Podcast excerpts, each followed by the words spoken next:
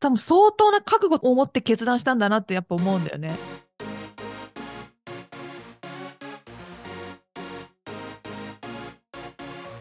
エイトモの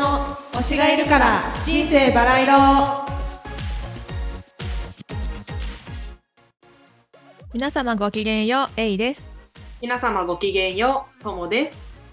さあ始まりましたエイトモの推しがいるから人生バラ色この番組は推しを中心に生活しているアラサー2人が推しについて自由にしゃべりまくる雑談系ポッドキャストです毎週月曜日と木曜日の22時に新エピソードを配信していますさあ、あのさ、ケンティのさ、卒業、びっくりしたよね。めっちゃびっくりしたなんか結構まさかじゃないいやなんかさ私あれ見たのが、うん、と X 開いてる時にうん急にね、あ私すごいタイムリーにそのお知らせが来た本当になんかもう何秒ぐらいのタイミングうんうん。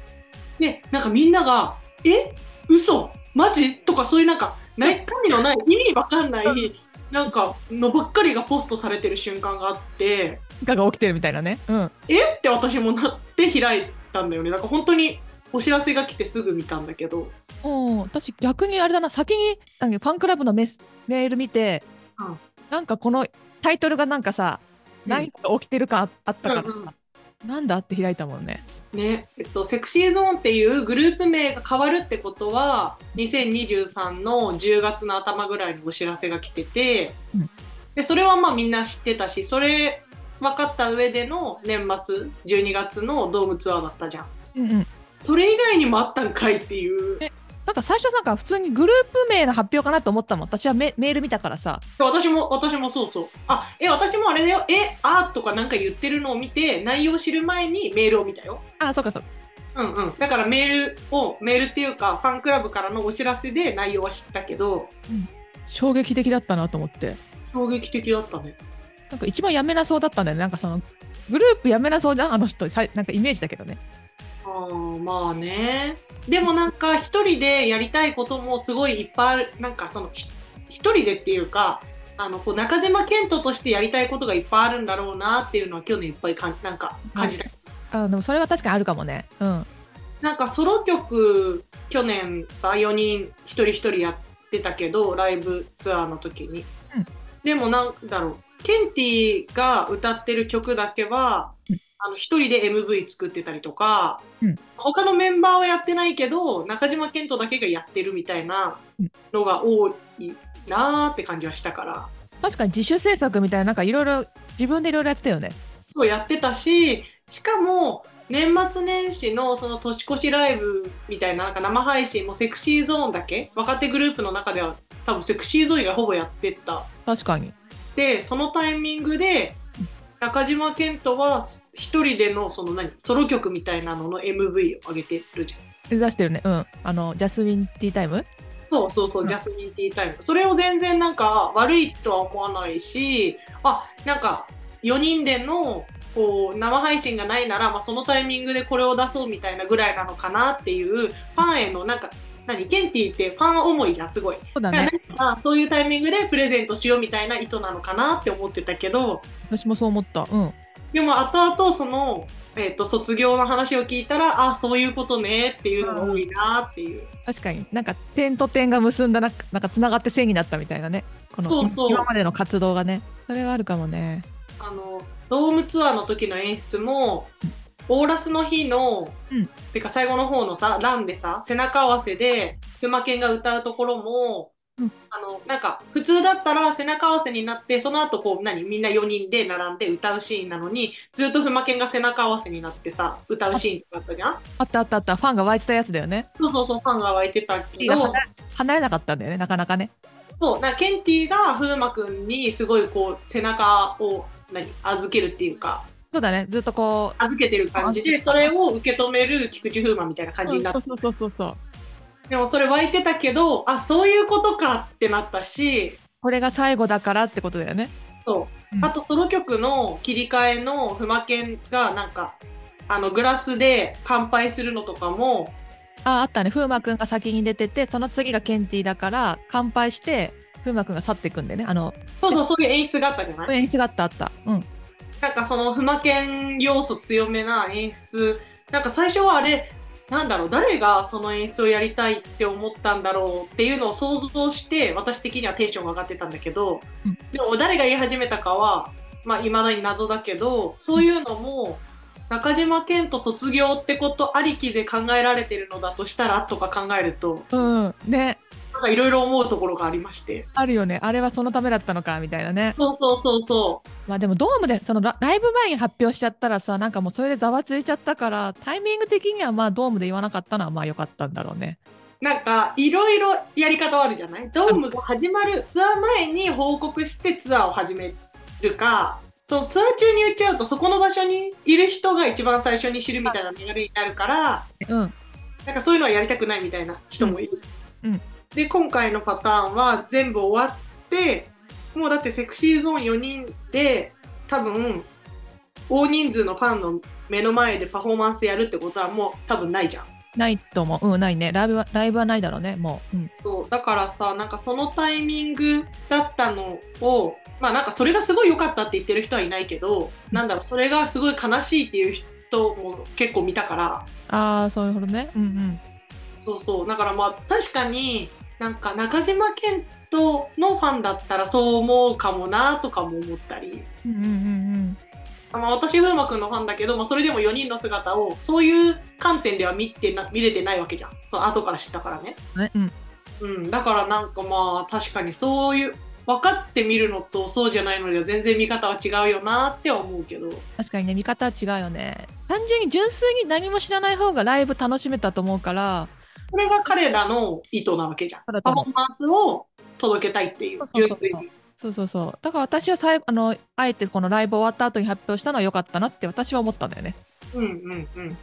えでもさ私はさたまたまうんチケットがあって何回も公演入ってるからいいけどなんかその最後ってことを知ってたらどうにでもなんかそのスケジュール合わせて行ったのにっていうファンとかいるんだろうなって思ったらちょっと辛いねそっか、それはあるよね。だってさ年末じゃん12月のコンサートだったしさクリスマスとかにかぶってるからさ、うんなんかまあ今年は無理だからまあ来年のうんツアー決まったら行こうかなみたいな人絶対いたと思うかあら、れだと思うよ落ちね。込んでもないみたいな人うんまずいたと思うよ。いや最後って分かってたら行ったよみたいな人いるだろうなとかそれ思うとは辛そくうなだるね。うん、確かに。でも全員が幸せになるのは難しいもんね。まあでもその前に発表してたらチケットの倍率っていうかその多分当落が終わった後に発表とか卒業をあのお知らせしたら多分また変にチケットの値段が上がるっていう嫌な現象が起きるのも確かだなって思った。そうだね。変な取引がいっぱいあるだろうね。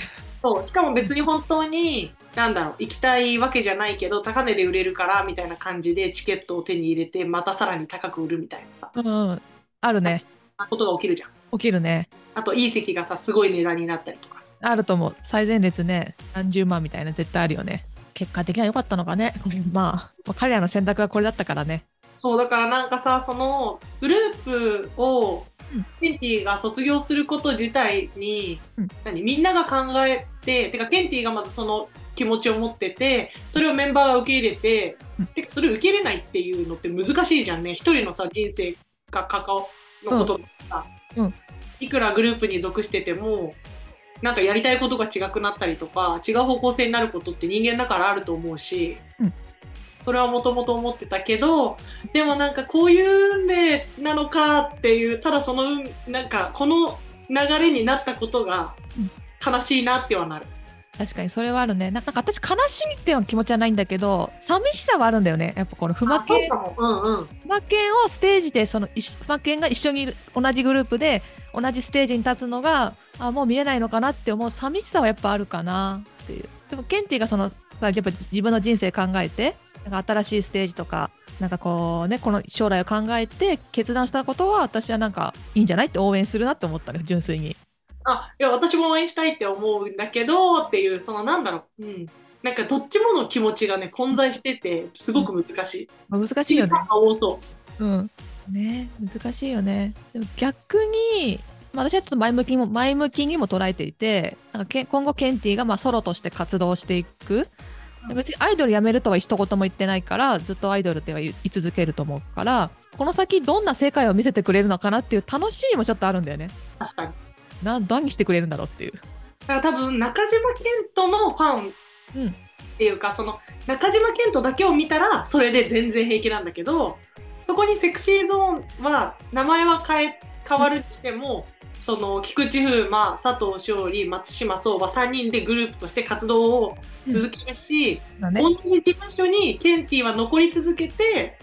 活動するわけじゃん別で。うん、別それにねがなんか見てたらちょっと寂しくなるししんどくなる時ありそうだなって思う。まあねそれはあるだろうね。うん、あとすごい思ったのが、うんなんだろうセクシーゾーンをうんここまでグループ名とかをさ、うん認知度を上げてきたのって多分ケンティがメディアで「セクシーサンキュー」とかこういろいろこう言い言い続けて、うんでいろんなドラマとかもさ最初に多分ドラマにいっぱい出てたのってケンティだったし。そうだねうんうんここまで持ってきたケンティと今なんか風磨くんがさうん結構いろいろメディアに出ててだね。うんなんか菊池風磨セクシーゾーンみたいな感じになんかこう名前が広がってきててうんなんかこのタイミングがこうセクシーゾーンとして売れたいって思ったうんタイミングが不魔犬の2人の中でずれてるのかもって思ったらそれがすごい寂しくて辛かった私は。ああそっかそっか。もうセクシーサンキューをすごい言い続けたケンティはもうなんか数年前にそのなんかちょっとこうセクシーゾーンとして名前が広がってきた時にケンティの中では役目を終えてないけどなんだろうもう達成しきってる感があるのかなってであー菊池君はずっとセクシーゾーンっていう名前に対してなんか不満を持ってたりなんでこうなんだろうって自分のここまでのそのアイドル人生に対して多分なんか思ってることはあって でもそれをそんな風に思ってても意味ないなっていう風に大人な考え方に変わってやっていこうってなったそのタイミングがずれてるんだって思っちゃって私は。なるそほういどう。解釈をしちゃって、うん、あえそういう運命ってあるって思ってあなるほど。うんうん辛いっていう思った。うんうんうん。そうそうあーいやもちろん他のさメンバー3人もさ、まあ、まりちゃんは卒業しちゃったけど、まあ、他にもあるけど2人がやっぱり最年長でやってきてて風磨健っていうわなんかそのずっと新芽でやってきてるっていうのもあって、うんその2人の考え方とか今までのアイドルとしての歩み方をなんか振り返ったらそんな感じがしてうんうんうんうん。なんかそんな風にずれてっちゃうことってあるのかって思った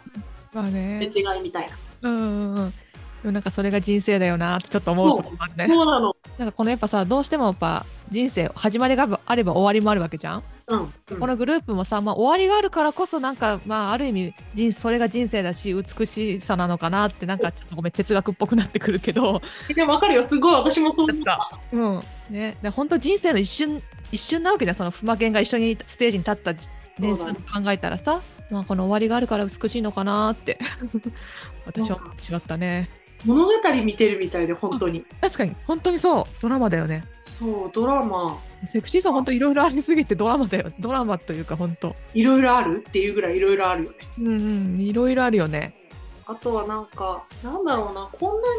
にファンがなんか別に対立してるわけじゃないけど、うんなんか不魔犬ってうんなんかやっぱり2人ともがすごい対照的だから、うんあわかんないけどファンも対照的で、うん別にどっちのファンがいいとか悪いとかはないんだけどやっぱり卒業の話が出た時も、うんやっぱりななんか違うんだなっていうのを感じた。お互いのファンが思ってることってこと とかなんかまあそれはさケンティは卒業する側で残る側の風磨くんだから、うんまあファンも思うことは違うんだろうけど、うんでも他のグループも推してるうこうんどっちもさ掛け持ちみたいな人からすると、やっぱりセクシーゾーンのファンってななんかちょっと特殊だよねって、そうなんだ。うん、そういう風に見られてるんだ。へえ。なんか箱推しって言ってるけど結構なんかここの色強いっていうかおーなるほど。特に風磨犬がね多分うんうん。そっか、まあ対照的だからこそなのかな。でもケンティのファンが一番しんどいだろうなっていうのは思うけど。確かにね。そうかもしれないね。なんかやっぱ個人も応援したいし、そうでも別にグループの他のメンバーが嫌いなわけでもないから、そっちもやっぱ見たいわけじゃん。なんか別にどっちもさ、うんあの別に応援できる精神状態なら別にそれはそれで別にセクシーゾーンはてかグループに残るその3人を別に誰推しとかなく箱で押していくっていう人もいると思うけどうんそこにやっぱり複雑さとかここに中島健人いたらなって絶対に思っちゃうからそれはあると思うライブ行ってもさあなんでここケンティいないんだろうって思う瞬間絶対今後あるだろうねそうそれがあの私たちはさその中島健人好きだけど風磨寄りのセクシーゾーンのファンじゃん。そうだねうん中島健人が一番好きでセクシーゾーン好きだった人が一番しんどいだろうなって思う。だねそれはそうかも想像でしかないしさわかんないけどそうそうねいやーね今後どうなるかだよね卒業って難しいよね。ねだからさ前にもさ ABC の河合くんがあのうんグループから抜けるけど、でも個人でその事務所にはそのまま残ってバラエティやっていきたいみたいなあったねうに私たち触れてるじゃんどっかの回で。んうん話した話したうんうんだからまさか自分の推してるグループでそんな直近でそれ起きると思ってなかったかあら。の頃はちょちょちょっとした他のグループの一言みたいな感じで話してる部そう分なはのまさか当事者になるとはっていうそうなの 本当だよ しかもこんなすぐにね結構すぐだったよねだからあとあれだよねその一人を、うんそのさ河合くんの、うんあ話をしたそのエピソード回でもや言ったけど、うんグループを卒業しても、うん追っていくっていうぐらいその人個人がめっちゃ好きな人がどれだけ残るかによって結構変わるよねそうだね頑張ってほしいなってはめっちゃ思うけどいや本当ケンティのね今後の活躍気になりますな気になるこのタイミングで卒業を決断してメンバーに口にできる中島健人すごいなって思うすごいなって思ったいや強いよね。多分相当な覚悟と思って決断したんだなってやっぱ思うんだよねうん。いやなんか私もさなんか全然あの同じ土俵に並べちゃあれだけど、まあ、私も最近ちょっと転職とかさいろいろ将来のこと考えるタイミングがあってそれですらさ結構やっぱだいぶ考えてなんか熱出るんじゃないかぐらい頭働かせていろいろ考えたけど多分そんなんのをはるかに超える考えとか決意を持ってこの決断したんだなって思ったらなんかもうケンティーすごいなって思っちゃったうん本当にそうだよね。私も本当にそれはそう思う。相当な覚悟を持ってやってるよっていう、関わってる人もいっぱいいるわけだしさ、そのグループのメンバーももちろんだけど、ねうん、ね周りにもいっぱい人がいて、しかもファンもすごい数のファンがいて、ねいろんな意見を持ってる人の前で、その自分のさ、意思をさ、うん発表しなきゃいけないわけだからそうそさ、うそうそうね、精神状態なのって思ったよ。あのね発表した翌日、生放送出てた時に。そうそうそうそう、まあ、むしろあそこに合わせてきたんだろうなって思ったねそうだね、あえてね。うんあえてだからラジオもそのタイミングで放送だったあの QR ゾーンもさその日の発表の次の日の夜がケンティーでさそこでなんか自分の言葉でその脱退に脱退卒業についてさこうメスコメントしてたからさそこに合わせてきたんだろうなってちょっと思ったあとそうだね3月31までだっけうんちょっとだねってことで最後のねあのシングルは発今後発売されるからそうだね。でなんかあれかね最後になんかやるのかねグループでちょっとわかんないけどさわかんないけどなんかねファンミーティングぐらいやってもいいのかなって思うけどね最後ぐらいそうだねまあ難しいだろうしうんいける人はいけない人出てきちゃうからそうだねそれはそなんかこのタイミングでいける人といけない人が出るみたいなのはやんない方が無難だとは思そうそうそうだからなんかファンミーティング生配信とかでさなんかそれぐらいややってくれたらいいなっていうのが期待かなうまあでもあのまりちゃんの卒業の時もいろいろ考えてやってくれてたし、なんかね彼らだったらなんかしてくれるっていうかうんあ思いだかファン思いだからねまあなくなないからなんか文句言うとかしないけどらさあうん、うん、それはないけどほんと最後のシングルをねちょっと応援したいねはい今後のセクシーゾーンの活躍と、まあ、グループ名変わってね新しいグループでの活躍とうんケンティの今後の活躍に期待ですね。そうだね4月からね新しくいろいろなるからうん、なんかおしばらでの話す内容もちょっとずつ変わっていきそうな気もするけど確かに変わりそう。まあいいニュースもあるだろうしね楽しいこともきっとあるだろうから、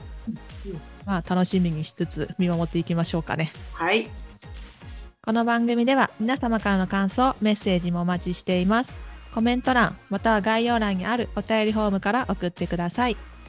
推しがいるから人生バラ色えいとともでお送りしました。それではまた次回お会いしましょう。ごきげんよう